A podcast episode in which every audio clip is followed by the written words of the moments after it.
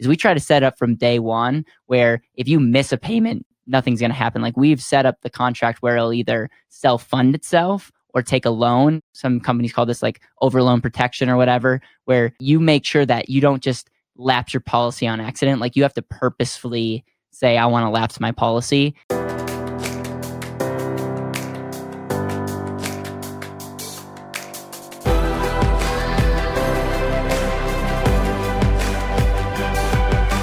This is Better Wealth with Caleb Guilliams. Hey guys, welcome back to another episode of the Better Wealth Podcast. I'm in the studio with the one and only Dominic, and we're going to be talking about the and asset. We're going to be talking about lapse. We're going to be talking about what happens if you lapse a life insurance policy and what happens like if that happens and you want to reinstate it and some of the things for you to know. We're going to go high level, but then we're going to go into the nitty gritty. And this is important because a lot of people look at options. Someone might be paying on a life insurance policy and they're like, why am I doing this? And I just want to cash it out. And I just think this could be a really good episode for people to understand the consequences. As you're here talking, I'm over here by myself, just like kind of laughing inside my head for a couple of reasons. Is one, you call me Dominic, and Yep. the only people in my entire life that do that It's your dad. is my mom and dad. There you Right? go. And then and then two, you thought about saying my last name, but then you, but then you didn't because you know you didn't want to mess it up again. Which, That's right. Which is perfectly fine. It's Roof Um, Ran, right? Yeah, Oh, dude, look, we're officially like brothers now at this point. You can say my last name. I, I I prefer to be at your parents' level. I, I I like that power, you know. So officially from this day going forward, there's no more last name jokes with on me. All right, we- sounds good. do it. Okay, perfect. So getting into the nitty gritty, talking about policy lapsing, and for people that don't know what lapsing is for a policy, it just essentially means you no longer have your policy, you surrender the cash value, and you and your insurance company, uh, the contract is essentially void, and you guys go separate ways. So the policy lapse, you no longer have it. So on a Yeah, so at a high level, there's the owner insured, that's like the human being. You have a contract, which is the life insurance policy, the and asset, whatever fancy name you want to call it. It's a contract with a company.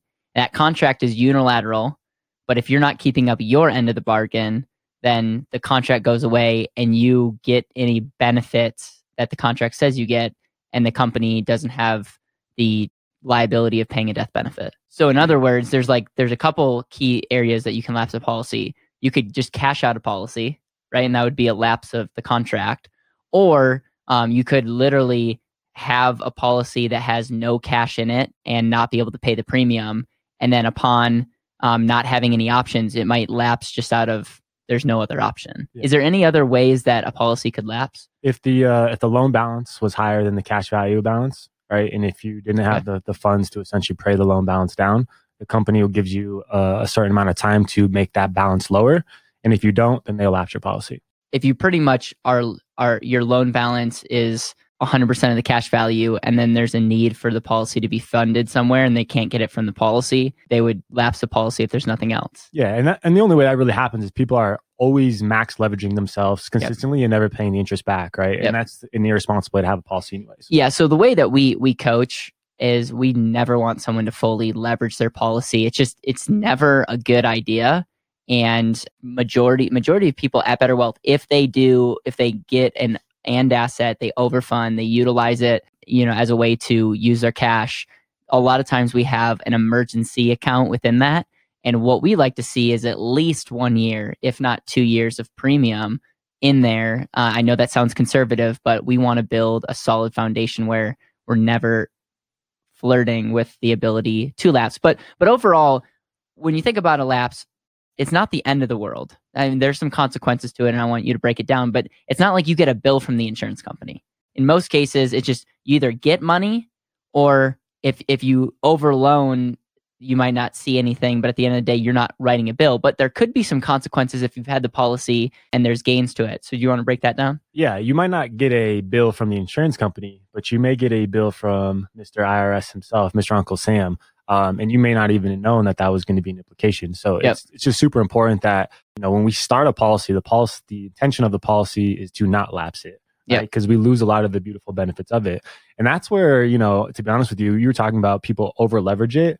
Uh, that's where the infinite bankers that are huge advocates they can get into trouble because they're putting their entire expenses to the Yeah. T, all of it, their entire paycheck. They're trying to operate out of that, which means that they're using that for everything, which means that you know, they can get into an instance yeah. where they're trying to use it within month one and they're essentially yep. you know playing with that boundary and flirting right away. And if something happens they can't pay the interest etc you know things can happen. I, I want to make it very very clear that we do not condone putting all your money in paying groceries doing all these things. It's it's it is not a good way to do business long term. And for every uh, one person that it works for we've seen three or four people that it just it it's something that people buy into and it ends up not working well it's not that we don't believe in the concept of leveraging money and, and doing uh, that through life insurance. There's a lot of benefits to that, but I think majority of insurance carriers are not even pro that because um, it's just it just there's a lot of problems with when some people say infinite banking, which I know a lot of great people that are doing infinite banking, by the way, but some people are teaching it the wrong way, and and as a result, the math just doesn't add up. Yeah. So let's talk about some of the uh, the negatives of if a policy lapses, yep. some of the the downsides to it. So people use whole life insurance as a a place to store capital that they can get a, a better you know rate of return than their bank account. Right. Yep. That's the quote unquote way that it's you know been sold. Uh, you know. And if that's the case, then it should operate better than your bank account. That's right. And so if I have a policy, let's say for five years, and it has not yet broken even, and yep. then I lapse my policy, right? It essentially did way underperformed yeah. my bank account because my bank account is getting me 0.001% growth, right? And I still had all of my funds in there. I didn't lose anything.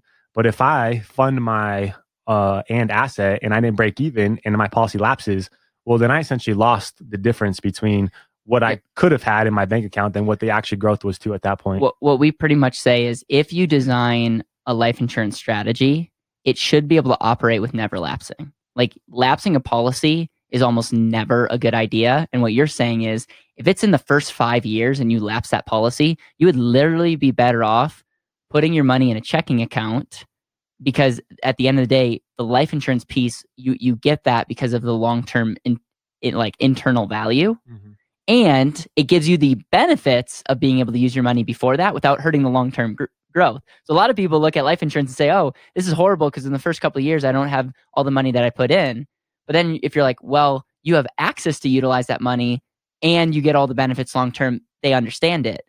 Unless you lapse your policy within the first 5 to 7 years, you could maybe look at that and say, "I am worse off because I put my money here than there." So I just want to make it very clear like we always we we've never sold life insurance on a short-term benefit and in fact we've talked people out of putting money into these kind of contracts because it's just we can tell that they're they're not thinking long term. Yeah, at the end of the day, it's not a silver bullet, right? And you know, we kind of want the the silver bullet or microwavable thing right away because that's just how we are, you know, positioned and conditioned as a society. But the life insurance play, storing your money in it, is a long term play, right. and it's not any magical thing that's going to just be this wonderful thing within you know those first seven years. So that's that's the first downside. The second downside is kind of what we're talking about in regards to paying um, a bill to yep. the IRS so, potentially. So you could say if you had it for more than seven years, Dom, and it's overfunded in the right way, um, you would actually have a profit. Meaning you you put in, let's say, to make it simple, ten thousand dollars each year. So for ten years, so you're in a hundred thousand dollars, and your policy's at 130, and you lapse it, and you're just like, you know what, I'm going to cancel my policy. So what happens then? Yeah, and it comes back to uh you know how we are able to take distributions from a life insurance contract right? There's two ways. We can take a policy loan or we can take a withdrawal. And when you take a withdrawal it's the same tax implications as if your policy were to lapse. Yep. and so ultimately that $100000 up to your basis so everything you contributed you don't have to worry about it. it's tax free like you don't have to worry about paying taxes on that and life insurance works that you can withdraw the first 100000 without without paying tax mm-hmm. last in first out meaning that's that's amazing because I can, there's strategies that you can withdraw your basis and then take a loan for the rest. But after that 100,000 is taken out. Yep. So after the 100,000 is taken out, the, the difference, so the 30K, so 130 minus 100, you have 30K. That piece alone is what gets taxed. Yep. And that gets taxed as income. So whatever yep. bracket you're in at that time when you're taking it the funds is what you'll get taxed at. And that's not ideal. And that's where you can compare it to if your money was in a money market or whatever, you're going to get you're going to have to pay tax as that income. I know that it's not that big of a deal because people aren't making any money in their savings account right now, but that's the reality. And so lapsing a policy is not a good idea. And I would highly recommend if you're thinking about lapsing a policy or on the verge or just not sure, talk to a professional, whether it's us or someone that understands the stuff, because there's so many options. There's so many options to potentially 1035 that money, to potentially work with the company and lower the premiums, to just, I mean, there's so many ways. And almost, I, I really have not seen a strategy or, or reason to lapse versus not do anything. And it's, that's, that's why I just want people to know that there are options and make sure you understand all those options before you're like, oh, I'm just going to cancel a policy without understanding that the consequences. Yeah, no, that's good. There's one thing that I want to talk about in regards to the fine print of something that, you know, you would never really know unless you went through this personally. Um, and I feel like there's a lot of agents who may not know this as well. It's something that I relatively just learned uh, myself. Um, is that when a policy gets to its anniversary date, you have to pay your premium on that date. There's a 30 day grace period, typically, depends on the company, that you have the ability to pay your premium after that 30 day, your policy theoretically becomes lapse. At that mm-hmm. point, you no longer have the policy. But there is a window where you can reinstate the policy. So realistically, you know, I've heard you can actually reinstate the policy like up to like five years or, you know, something massive. But what you'd have to do is you'd have to pay all of your premiums back to reinstate that to catch it up. But if you reinstate your policy 90 days after that grace period, it becomes a MEC, a modified endowment. So after 90 days. After 90 yep. days. So that's essentially from your anniversary date, you essentially four months mm. uh, before it becomes a MEC. And right, so for a MEC, it's essentially is the same thing that we discussed when it comes to the tax implications. Is you now don't get any of the tax benefits that life insurance comes with, and you now have to pay um, dollars on the growth of your policy. In in a MEC contract, you still your your death benefit gets passed on income tax free, so that can be that can be advantageous. But to utilize the cash value, the, you have to pay tax on the anything above basis or what you put in. And you can't do that at the end. It's it's actually you pay tax. Making a contract again is not necessarily bad, but it's but it might not be as good if you especially signed up for something that you understood. If it it worked out, it'd be tax free, and now you're now you're creating something that's not tax free, uh, which could be problematic. I also want to note that there's a lot of companies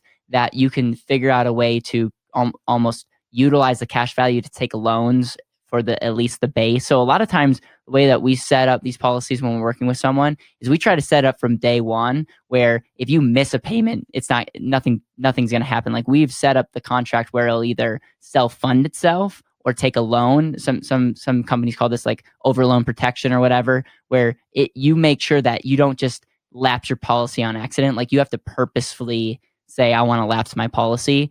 And I don't know if you want to touch on that, but I don't want you to freak out and say like this is super easy to do. You'll get letters. Your agent should be able to let you know. And some cases you can set it up from day one where you avoid lapsing your policy on accident. Yeah, no, I think that's a great point. I think as, as long as we are having communication with the client or you're having communication with your agent in regards to what's happening on a consistent basis, annual review, et cetera, stuff like that should easily be maintainable. Um, and we can come up with creative strategies to keep the policy in force. And like you said specifically, all right, we have the base, which is the minimum amount, and then the, the PUA, the overfunded piece, is the maximum. We can always pay the minimum amount if needed to to keep the policy in force from year to year. And then you have the ability to catch up the following year if you want to overfund it again. Yeah. And here's what I would say is really understand the internal value that life insurance brings long term. If you don't understand how the death benefit plays a role in your assets and, and estate, if, if you don't understand how the cash value works, if you don't understand this thing called controlled compounding and giving your dollars more than one job, you if you don't understand potentially volume of savings versus potentially rate of return and the collateralization, it becomes like, why am I doing this again? If you understand the long term effects and benefits of life insurance and you understand properly how to use life insurance in the short term, it becomes a, an amazing and asset. Like it, it is incredible.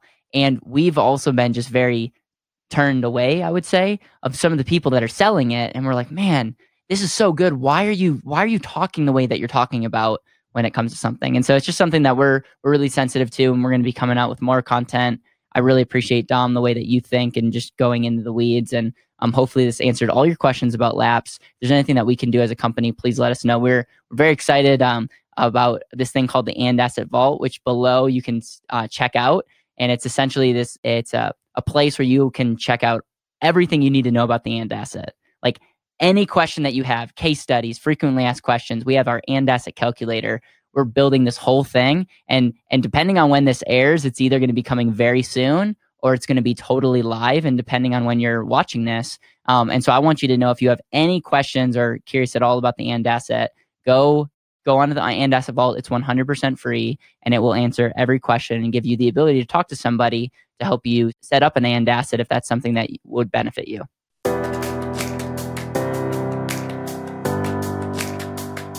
Thank you so much for listening to the Better Wealth Podcast. It would mean the world to me if you could hit subscribe, leave a review, and share this with the people that you know and love.